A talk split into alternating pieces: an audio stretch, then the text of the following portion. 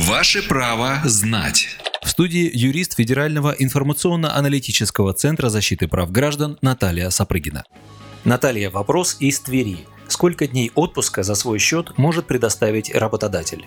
Продолжительность отпуска без сохранения зарплаты определяется по соглашению между работником и работодателем. Об этом говорится в статье 128 Трудового кодекса. Для этого сотруднику необходимо написать на имя работодателя письменное заявление. Однако есть некоторые категории граждан и основания, по которым работодатель обязан предоставить сотруднику отпуск за свой счет. Первое – это участники Великой Отечественной войны. Они имеют право брать до 35 дней отпуска без сохранения заработной платы, а работающие пенсионеры, которые вышли на пенсию в связи с наступлением пенсионного возраста, до 14 дней в году. Второе. Родители и жены или мужья военнослужащих, сотрудников органов внутренних дел, Федеральной противопожарной службы, таможенных органов, сотрудников учреждений уголовно-исполнительной системы и сотрудников, погибших при исполнении служебных обязанностей либо вследствие заболевания. Также имеют право до 14 календарных дней в году отпуска за свой счет. Третье. Это работающие инвалиды. Им полагается такой отпуск до 60 календарных дней в году. И четвертое.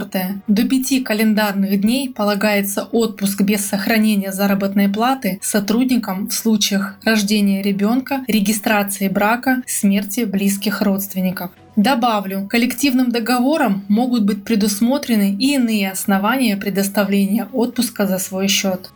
Правовую справку дала юрист Федерального информационно-аналитического центра защиты прав граждан Наталья Сапрыгина.